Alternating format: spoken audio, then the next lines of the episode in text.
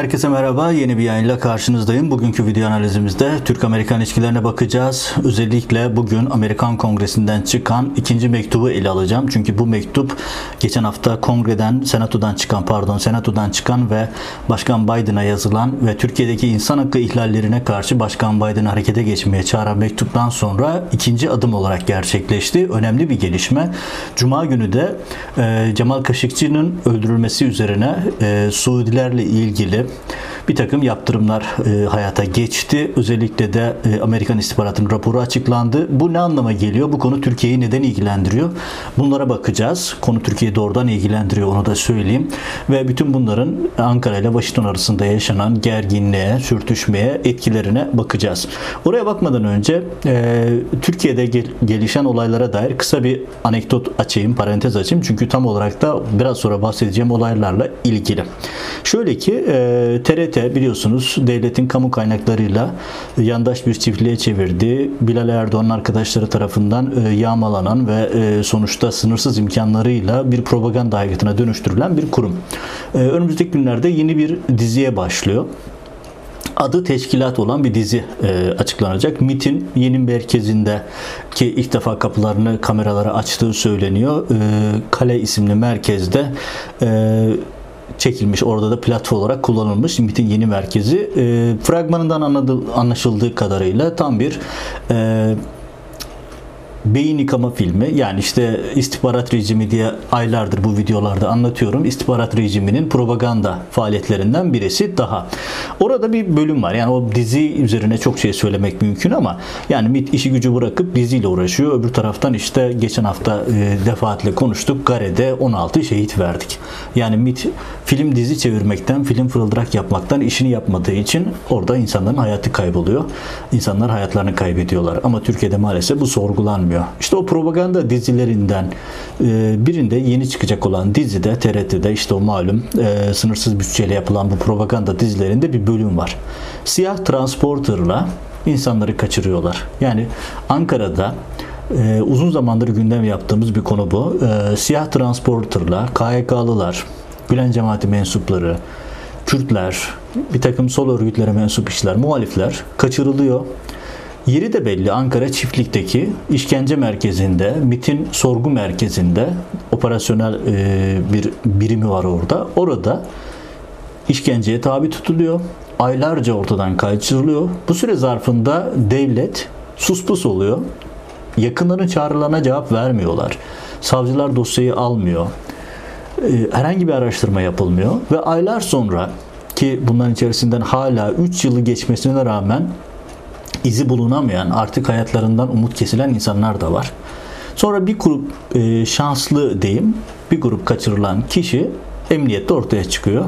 Ve daha sonra bunlar ifadeler vermeye çalıştıkları zaman da mahkemeleri kaçırılıyor. Milletvekilleri bile duruşmalara giremedi. E, yasaklar getiriliyor vesaire. Şimdi buraya girmemin nedeni şu. Şimdi Erdoğan rejiminin bir e, biliyorsunuz hukuk tanımazlığı var sadece yani diziyle bunu legalleştirme, yaygınlaştırma, kanıksatma gibi bir çalışmaları var.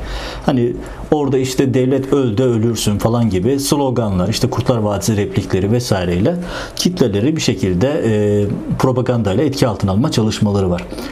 Ama aynı zamanda bir itiraf var. O da nedir? Devletin resmi televizyon kanalında MIT'in çektiği dizide insan kaçırmalar kabul ediliyor.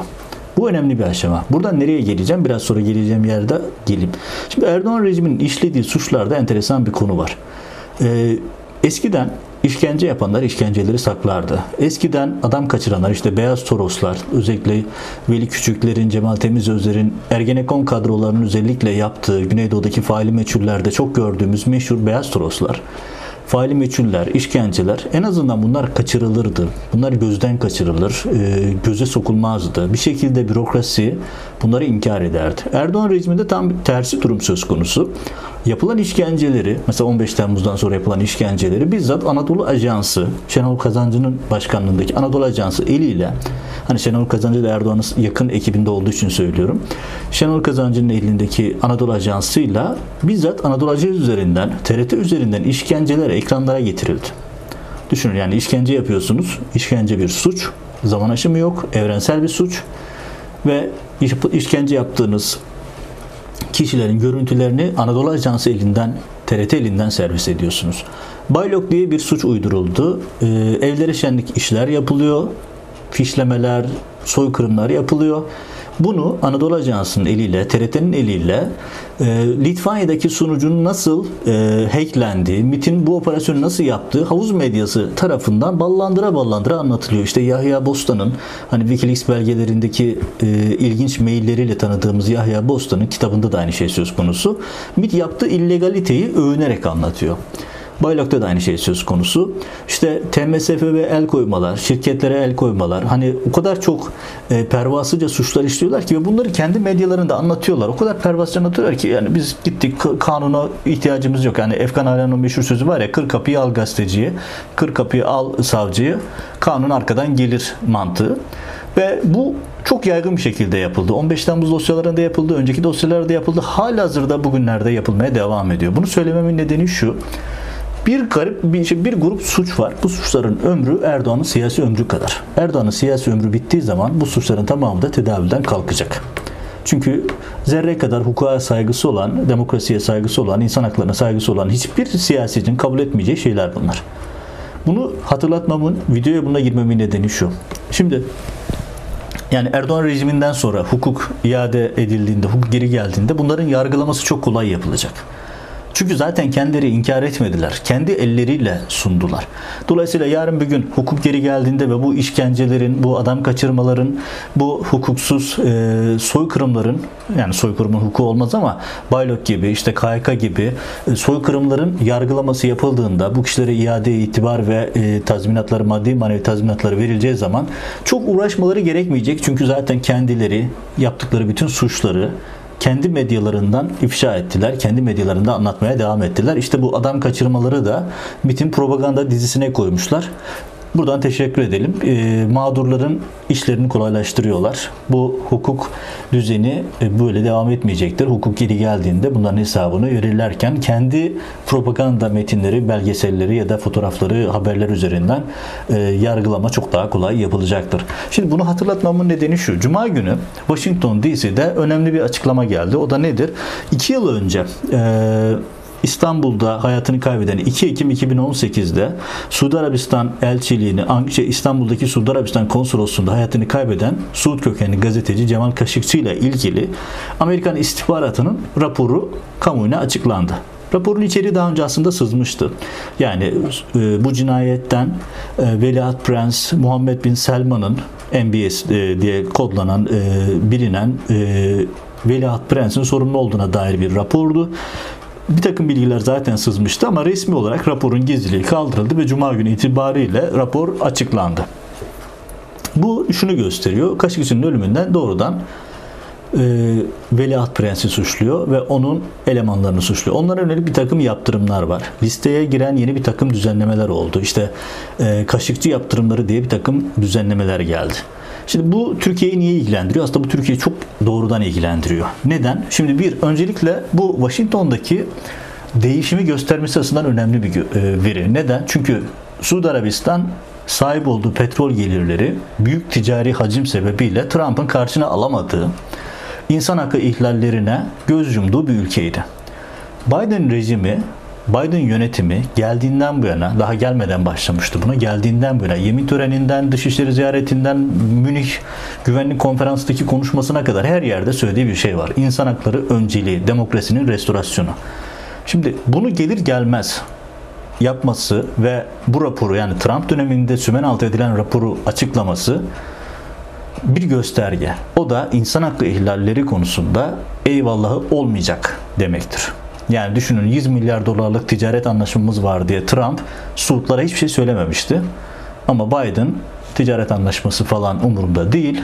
Buna karşı harekete geçiyorum mesajı vermiş oldu. Ha şu var rapordan dolayı doğrudan kral e, e, veliaht prensi sorumlu tutmaması bir eksiklik. Evet bu bir eksiklik. Bunu söylemek mümkün ama şunu da görmek mümkün bu raporda işaret edilmesi ve 70 civarında isme bir takım ambargoların konmuş olması Veliaht Prens'in işini çok zorlaştıracak. Artık Amerika'da büyük paralar harcayarak lobi yaptığı dönemler biliyorum ben burada. Artık bunları yapma şansı yok. Uzun süre sahneye çıkma şansı da yok Amerika'da en azından. Bu önemli bir gösterge. Peki bunun yansımalarından Türkiye ile ilgisi ne? İşte ilgisi şu. Şimdi Biden yönetimi bir kalemde 100 milyar dolarlık silah alacak bir Suud yönetimiyle bile tabiri caizse eyvallah demedi. Tahtın varisi olan, yaşı oldukça genç, çok uzun yıllar tahta kalması beklenen Veliaht Prensi doğrudan hedef yaptı. Ve aynı zamanda Biden'ın insan hakkı ihlallerine karşı duyarsız kalmayacağını da tüm dünyaya göstermiş oldu. Artı adına konan işte e, kaşıkçı yaptırımları denen bir takım yeni düzenlemeler geliyor. Şimdi onların detaylarına geleceğim. O doğrudan Türkiye'de ilgilendiriyor ve bu otoriter rejimler üzerinde doğrudan bir baskı oluşturmayı amaçlıyor. Şimdi vize yasağı, ülkeden çıkartılması, akrabalarının dahi o yasaklardan etkilenmesi önemli bir gösterge. Ve bunun sonucunda şu, e, iki gün önce, bugün pardon 24 Şubat günü yeni CIA Başkanı'nın Senato'da confirmation oturumu vardı. Yani onaylanması ile ilgili oturum vardı. O oturumda yeni CIA Başkanı William Burns e, istihbarat komitesindeki konuşmasında dedi ki ben başta Çin olmak üzere otoriter rejimlerin üzerine yoğunlaşacağım.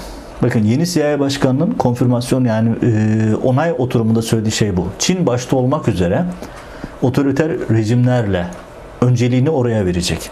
Biden buraya öncelik veriyor. İran önceliği olacak, Çin önceliği olacak, Rusya olacak. Şimdi gelelim cumartesi günü New York Times'ta bir tane analiz vardı ve bu analizde dediği şey şu.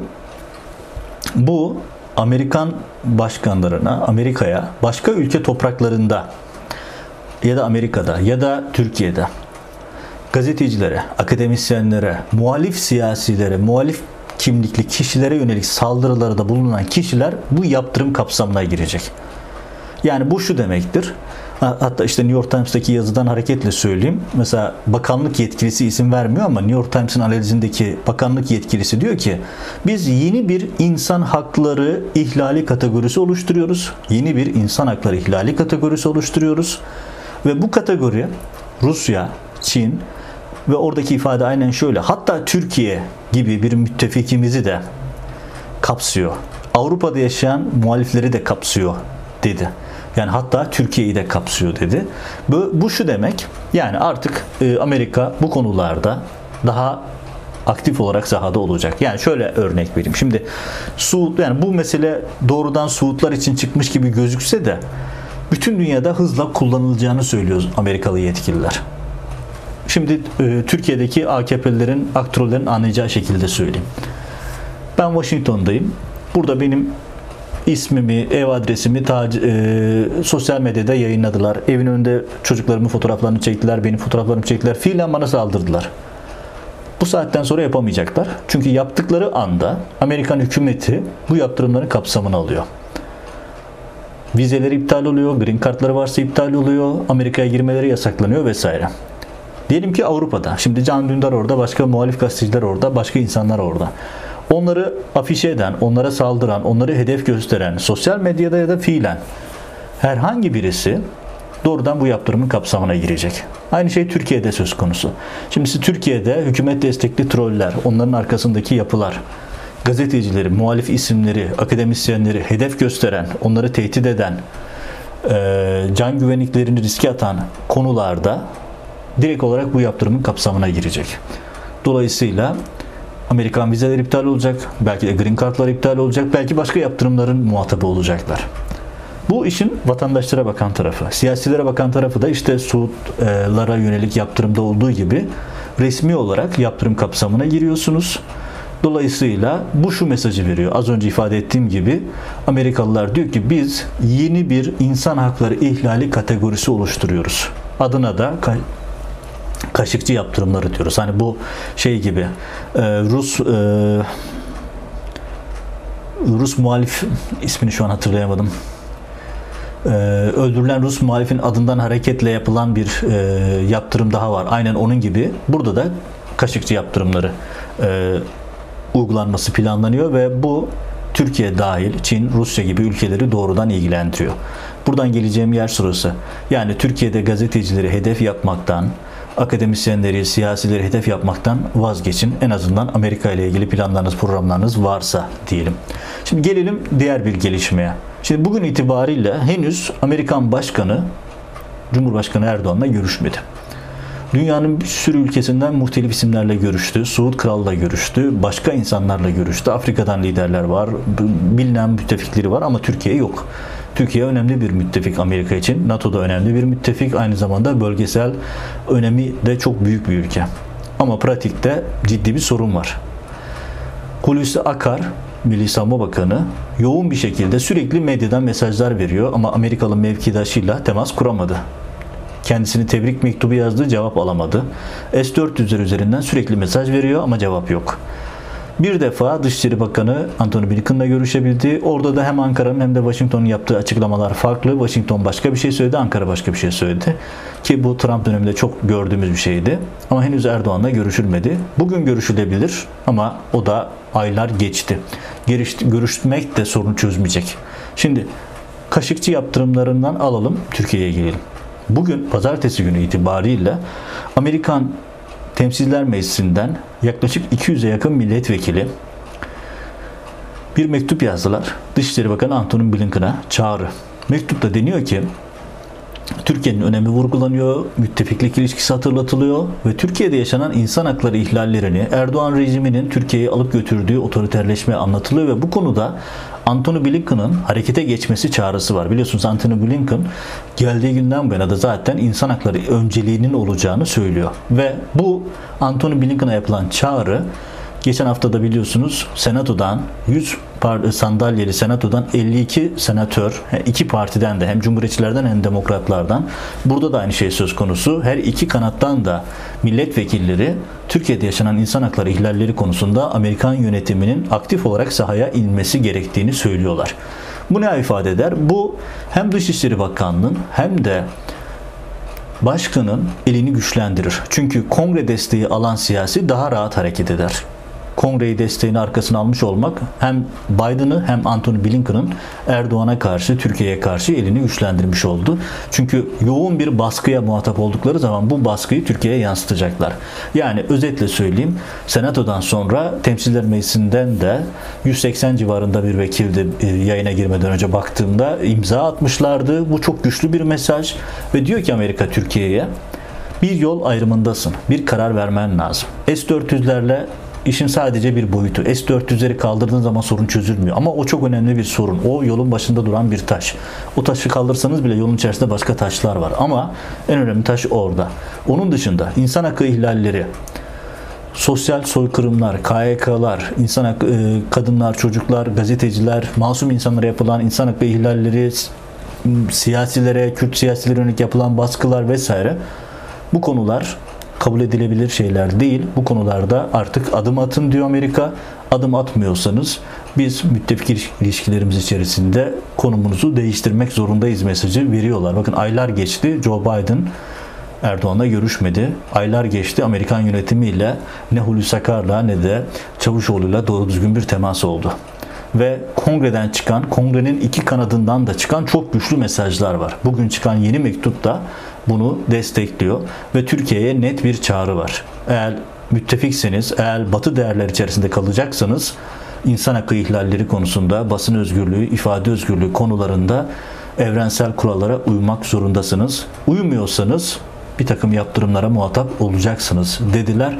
Cuma günü ilan edilen Kaşıkçı yaptırımları aynı zamanda Türkiye'yi de hedefleyen, aynı zamanda Rusya'yı ve Çin'i de hedefleyen bir yaptırım bütünü yeni tür bir insan hakları yasakları getiriliyor. Bu aynı zamanda başka ülkelerde de uygulanacak. Zaten bunu da açıkça söyledi yetkililer. Hani önünüze gelen, hoşunuza gitmeyen yorum yapan ifade eden gazetecileri tehdit etmekten, onları bir tweet attığı tutuklamaktan vazgeçin diyorlar. Bu önemli bir gelişmeydi. Yani dediğim gibi Senato'dan mektubundan sonra Temsiller Meclisi'nden de benzeri bir adım gelmiş oldu. Bunların hepsi önümüzdeki dönemde Türkiye-Amerikan ilişkilerinde damga vuracak önemli gelişmelerdi. Özetleyerek söyleyeyim. Suudi gazeteci Cemal Kaşıkçı ile ilgili Amerikan yönetiminin Suud Veliaht Prensi'ni doğrudan suçlaması ve 76 kişiyi kapsayan bir yaptırım uygulaması Amerika'daki kafa değişiminin çok somut bir örneği. Trump ekonomik ilişkiler sebebiyle Suudları karşına almıyordu ama Biden yönetimi yüz milyarca dolarlık silah anlaşmalarını, Suudların ekonomik gücünü vesaire inkar etmiyor ama insan hakkı ihlalleri konusunda da sesini yükseltmeye, dikkat çekmeye devam edeceğini gösteriyor. Bu açıklama dediğim gibi Kaşıkçı açıklanması ve ona dair detaylarda Amerikan medyasına yansıyan, Washington kulislerine düşen bilgilerde de açıkça şu ifade ediliyor. Biz bunu Suudlara karşı çıkardık ama Ruslara, Çinleri hatta Türkiye'yi kapsayacak dünyanın her yerinde bunu uygulayacağız. Önemli bir gelişmeydi gelişmelere dair e, yeni gelişmelere dair detayları aktaracağım ama buradan tekrar hatırlatmış olayım. Hani her muhalif gazeteciyi fiilen ya da sosyal medya üzerinden ya da internet üzerinden hedef yapmaktan onları tehdit etmekten vazgeçmelerini de tavsiye ederim AKP e, kişilere hem siyasiler hem de AKP taraftarlarına çünkü bu yaptırımlar hemen kapınıza gelecek. Amerika'daysanız vizeniz iptal olacak, green card'ınız iptal olacak, sınır dışı olacaksınız. Amerika dışındaysanız Amerika'ya gitme şansınız artık hiç olmayacak. Bu önemli bir aşama. Bu yaptırımların arkasında yeni yaptırımlar da gelebilecek. Çünkü Washington'daki hava özellikle Suudlara yönelik ambargo bunun net bir ifadesi. Evet önümüzdeki videolarda analiz etmeye, Türk-Amerikan ilişkileri ve Türkiye gündemindeki konuları analiz etmeye, konuşmaya devam edeceğiz. Kanala abone olur, yayınları beğenir ve yorum yazarsanız, paylaşırsanız Türkiye'deki sansür düzeninde bir delik açma imkanı daha doğar.